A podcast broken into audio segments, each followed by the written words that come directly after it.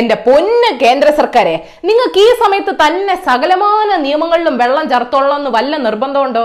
സമ്പദ് വ്യവസ്ഥയുടെ പുനരുദ്ധാരണം ഈസ് ഓഫ് ഡൂയിങ് ബിസിനസ് എന്നൊക്കെ പറഞ്ഞുകൊണ്ട് ഭിന്നശേഷിക്കാരുടെ അവകാശങ്ങൾ സംരക്ഷിക്കാനുള്ള രണ്ടായിരത്തി പതിനാറിലെ rights of persons with disability ആക്ടിൽ കയറി നിങ്ങൾ കളിക്കുന്നത് എന്തിനാന്ന് മനസ്സിലാവുന്നില്ല. കോവിഡ് പ്രതിസന്ധി എന്നും പറഞ്ഞുകൊണ്ട് നിങ്ങൾ തൊഴിൽ നിയമങ്ങളിൽ മാറ്റം വരുത്തിയപ്പോ വർഷങ്ങൾ നീണ്ട സമരങ്ങൾ വഴി നേടിയെടുത്ത അവകാശങ്ങൾ ഒറ്റയടിക്ക് ഇങ്ങനെ റദ്ദാക്കരുതെന്ന് വിദഗ്ധര് പറഞ്ഞതാ. ഡിസബിലിറ്റീസ് ആക്ട് വന്നിട്ട് ഇപ്പൊ നാല് വർഷമായി. ആ നിയമം മര്യാദയ്ക്ക് നടപ്പാക്കാൻ പറ്റുമെന്ന് പരിശോധിക്കുന്നതിന് പകരം ആഭ്യന്തര വിദേശ നിക്ഷേപകരെ സന്തോഷിപ്പിക്കാൻ വേണ്ടി സർക്കാർ അത് ദുർബലപ്പെടുത്താൻ നോക്കുകയാണെന്ന് national alliance of people's movement പോലുള്ള സംഘടനകൾ പറയുന്നു. എന്താണ് സർക്കാരിന്റെ അസുഖം? സർക്കാരിന് ഒരു ആഗ്രഹം. ഭിന്നശേഷിക്കാരുടെ അവകാശങ്ങൾ ലംഘിക്കുന്ന ആളുകൾക്കും കമ്പനികൾക്കും കൊടുക്കേണ്ട ശിക്ഷയെ പറ്റി പറയുന്ന ഭാഗങ്ങളിൽ കുറച്ച് അഡ്ജസ്റ്റ്മെന്റ്സ് വരുത്തണമെന്ന്. ഇതിൽ നിയമം ലംഘിക്കുന്നവർക്കുള്ള പിഴ ഭിന്നശേഷിക്കാരെ പരസ്യമായി അവഹേളിക്കുന്നവർക്കും ഭീഷണിപ്പെടുത്തുന്നവർക്കുള്ള ജയിൽ ശിക്ഷ ഒക്കപ്പെടും. കൂടുതൽ ബിസിനസ്സുകൾ വരാനും വളരാനും വേണ്ടി ചെറിയ ലംഘനങ്ങളൊക്കെ ഡീക്രിമിനലൈസ് ചെയ്യണം. ഇത് സംബന്ധിച്ചുള്ള പരാതികൾ കോടതിക്ക് പുറത്ത് ഒത്തുതീർപ്പ് വഴി അവസാനിപ്പിക്കണമെന്നൊക്കെയാണ് സർക്കാരിന്റെ ആഗ്രഹം. അമെന്റ്മെന്റിന്റെ പേര് തന്നെ decriminalisation of minor offences for improving business sentiment and unclogging court processes എന്നാണ്. ബിസിനസ് വളരാൻ ചെക്ക് മടങ്ങുന്നത് പോലുള്ള കുറ്റങ്ങൾ ക്രിമിനൽ ഒഫൻസിൽ നിന്ന് സിവിൽ ഒഫൻസ് ആക്കുന്നതിന് പല ന്യായീകരണങ്ങളും കാണും. പക്ഷെ ഭിന്നശേഷിക്കാർക്കെതിരെയുള്ള വിവേചനം ക്രിമിനൽ ഒഫൻസ് അതായത് സ്റ്റേറ്റിനെതിരെയുള്ള ഒരു കുറ്റമായിട്ട് കാണുമ്പോഴാണ് അതിന് പിൻബലം കിട്ടുന്നത്. സ്വകാര്യ മേഖലയ്ക്ക് ബാധകമായ ഒരു ആന്റി ഡിസ്ക്രിമിനേഷൻ ലോ ഈ രാജ്യത്തില്ലെന്നൂടെ ഓർക്കണം.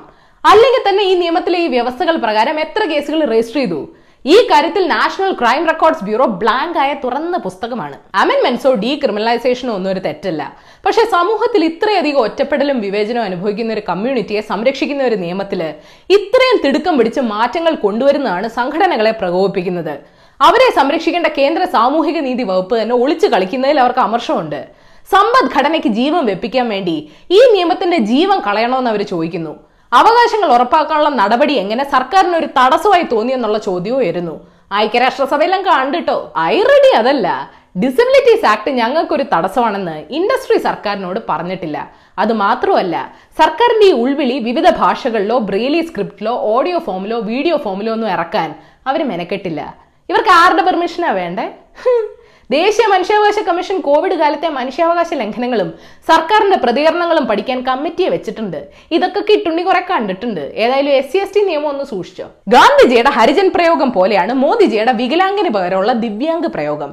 ഇപ്പോഴും അവകാശങ്ങൾക്ക് വേണ്ടി പോരാടുന്ന ആ കമ്മ്യൂണിറ്റിക്ക് ദിവ്യത്വം ചാർത്തി ആ പേര് വിളിക്കപ്പെടാൻ ഒരു താല്പര്യമില്ല ബൈ വേ അതിനെ നിനക്ക് കേന്ദ്ര സർക്കാർ നയങ്ങൾ അവലോകനം ചെയ്യാൻ മാത്രമേ സമയമുള്ളൂ എന്ന് ഓരോരുത്തർ ചോദിക്കുന്ന കാണാം. വേറെ എങ്ങോട്ടെങ്കിലും ശ്രദ്ധ കൊടുക്കാൻ അവരൊരു ഗ്യാപ്പ് തരണ്ടേ അവിടെ ഒരു നല്ല പ്രതിപക്ഷം പോലും ഇല്ല ഏതായാലും നിങ്ങൾ എന്നറിയേണ്ട പത്ത് വിശേഷങ്ങൾ ഇതാണ്.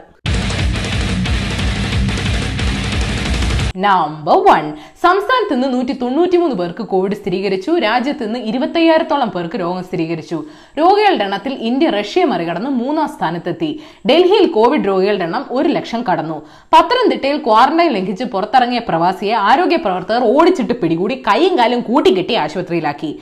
ഇന്ത്യയിൽ ഓഗസ്റ്റ് പതിനഞ്ചോടെ വാക്സിൻ വരുമെന്ന് പറയുന്നത് വിശ്വസിക്കാൻ പറ്റുന്നില്ലെന്ന് ചില ശാസ്ത്രജ്ഞർ പറയുന്നു. പരാജയപ്പെട്ടാൽ ഞങ്ങളെ ജീവനോടെ കത്തിച്ചോളൂ എന്ന് മെഡിക്കൽ കൗൺസിൽ പറഞ്ഞില്ലല്ലോ. പിന്നെന്താ? നമ്പർ ടു ഈ വർഷം അവസാനത്തോടെ വാക്സിൻ വരുമെന്ന് ട്രംപ് പറഞ്ഞതും വിശ്വസിക്കാൻ പറ്റുന്നില്ലെന്ന് അവിടുത്തെ ശാസ്ത്രജ്ഞർ പറയുന്നു കൊറോണ വായുവിലൂടെ പകരും ഡബ്ല്യു എച്ച്ഒ മാർഗനിർദ്ദേശങ്ങൾ പരിഷ്കരിക്കണമെന്നാവശ്യപ്പെട്ട് മുപ്പത്തിരണ്ട് രാജ്യങ്ങളിലെ ഇരുന്നൂറ്റി മുപ്പത്തിയൊമ്പത് ശാസ്ത്രജ്ഞന്മാർ രംഗത്തെത്തി.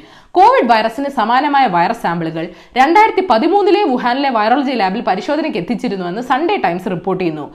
ചൈനയിൽ അതിന്റെ ഇടയ്ക്ക് ബിബോണിക് പ്ലേഗ് കണ്ടെത്തിയെന്നും വാർത്തയുണ്ട്. അപ്പൊ ശരിയെല്ലാം പറഞ്ഞ പോലെ ഭാഗ്യമുണ്ടെങ്കിൽ അടുത്ത വർഷം കാണാം. നമ്പർ ത്രീ തലവേദന ഒഴിഞ്ഞെന്ന് തോന്നുന്നു. അതിർത്തിയിൽ നിന്ന് ചൈനീസ് സൈന്യം പിന്മാറി തുടങ്ങിയെന്ന് അനൌദ്യോഗിക റിപ്പോർട്ടുണ്ട്. പരസ്പര ധാരണയുടെ അടിസ്ഥാനത്തിൽ ഗാൽവാൻ ഉൾപ്പെടെ മൂന്ന് സംഘർഷ മേഖലയിൽ നിന്ന് അവർ ഒന്നര കിലോമീറ്ററോളം പിന്മാറിയെന്നാണ് സൂചന. അതിന്റെ ഇടയ്ക്ക് ഭൂട്ടാനിലെ സാക്തങ് വന്യജീവി സങ്കേതം ഞങ്ങളുടെയാണെന്നും പറഞ്ഞുകൊണ്ട് ചൈന അവരുമായിട്ട് വഴക്കുണ്ടാക്കാൻ പോയിട്ടുണ്ട്. ഈ വിഷയത്തിൽ ഇന്ത്യ തലയിടണ്ടെന്നും പറഞ്ഞു.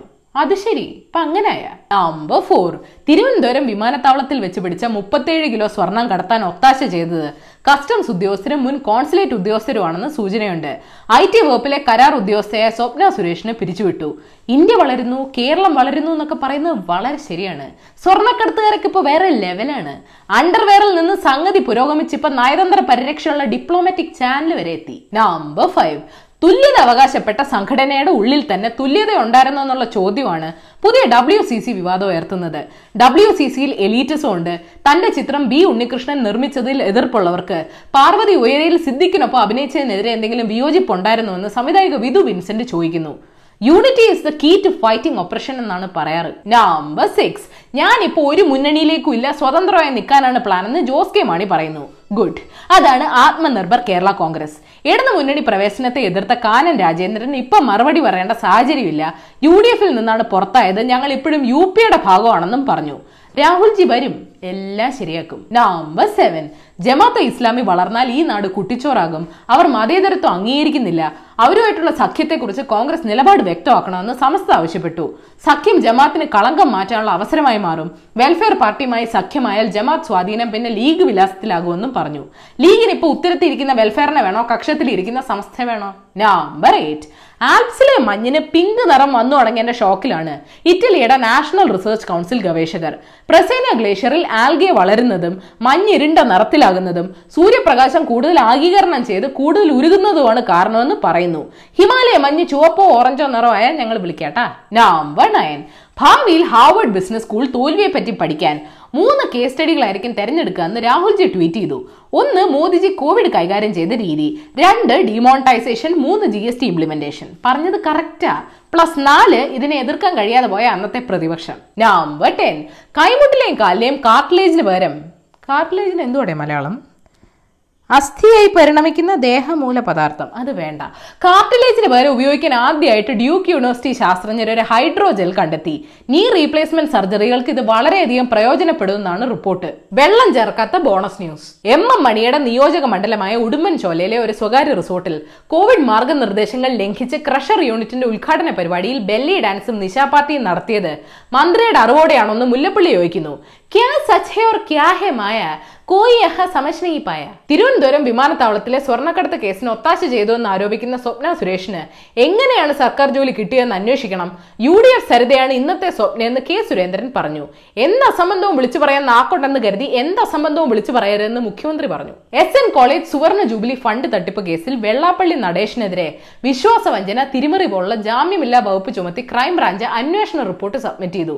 വല്ലതും നടക്കുമോ വല്ലതും നടന്നാലേ വല്ലതും നടന്നു എന്ന് പറയാൻ പറ്റൂ. കാൺപൂരിൽ എട്ട് പോലീസുകാരെ വെടിവെച്ച് കൊലപ്പെടുത്തിയ കേസിൽ മുഖ്യപ്രതി വികാസ് ദുബെയെ കുറിച്ച് വിവരം നൽകുന്നവർക്കുള്ള റിവാർഡ് ഉത്തർപ്രദേശ് പോലീസ് ഇരട്ടിയാക്കി. ഇപ്പൊ രണ്ടര ലക്ഷമാണ്. ഇന്ത്യയുടെ ആദ്യത്തെ സോഷ്യൽ മീഡിയ ആപ്പ് എന്നും പറഞ്ഞുകൊണ്ട് vice president Venkaiah Naidu elements എന്നൊരു ആപ്പ് അവതരിപ്പിച്ചിട്ടുണ്ട്. ശ്രീ ശ്രീ രവിശങ്കറിന്റെ ആർട്ട് ഓഫ് ലിവിംഗ് വോളണ്ടിയേഴ്സും ആയിരത്തിലധികം ഐ ടി വിദഗ്ധരും ചേർന്നാണ് ആപ്പ് നിർമ്മിച്ചതെന്ന് പറയുന്നു. അതിൽ ശ്രീ ശ്രീ രവിശങ്കറിനെ വിമർശിച്ചുകൊണ്ട് പോസ്റ്റ് ഇടാൻ പറ്റുമോ? ഞാൻ ബാക്ക്ഗ്രൗണ്ട് ഒന്ന് മാറ്റി നോക്കിയിട്ട് ഏതാ ഇഷ്ടപ്പെട്ടതെന്ന് പറയണം. ഈ കളറാണോ അതോ ബ്ലൂ കളറാണോ എന്ന്. ഓക്കെ അപ്പൊ ശരി ഏഷ്യാവിൽ ചാനൽ സബ്സ്ക്രൈബ് ചെയ്യണം മണി അടിക്കണം രസകരമായ വാർത്തകൾ വായിക്കാൻ ഏഷ്യാവിൽ മലയാളം വെബ്സൈറ്റ് സന്ദർശിക്കണം. ഈ വീഡിയോ ഇഷ്ടപ്പെട്ടെങ്കിൽ ലൈക്ക് ചെയ്യണം ഷെയർ ചെയ്യണം കോമൺ സെൻസിന് നിരക്കുന്ന അഭിപ്രായങ്ങൾ താഴെ അറിയിക്കാം third for the day Nobel peace prize വിന്നറും ഹോളോകോ സർവൈവറുമായ ഏലി വീസിൽ പറഞ്ഞിട്ടുണ്ട്. അനീതി തടയാൻ കഴിയാതെ പോയ സന്ദർഭങ്ങൾ നമുക്കുണ്ടായേക്കാം. പക്ഷെ അതിനെതിരെ പ്രതിഷേധിക്കുന്നതിൽ പരാജയപ്പെടുന്ന ഒരു സന്ദർഭം പോലും നമുക്കുണ്ടാവരുത്.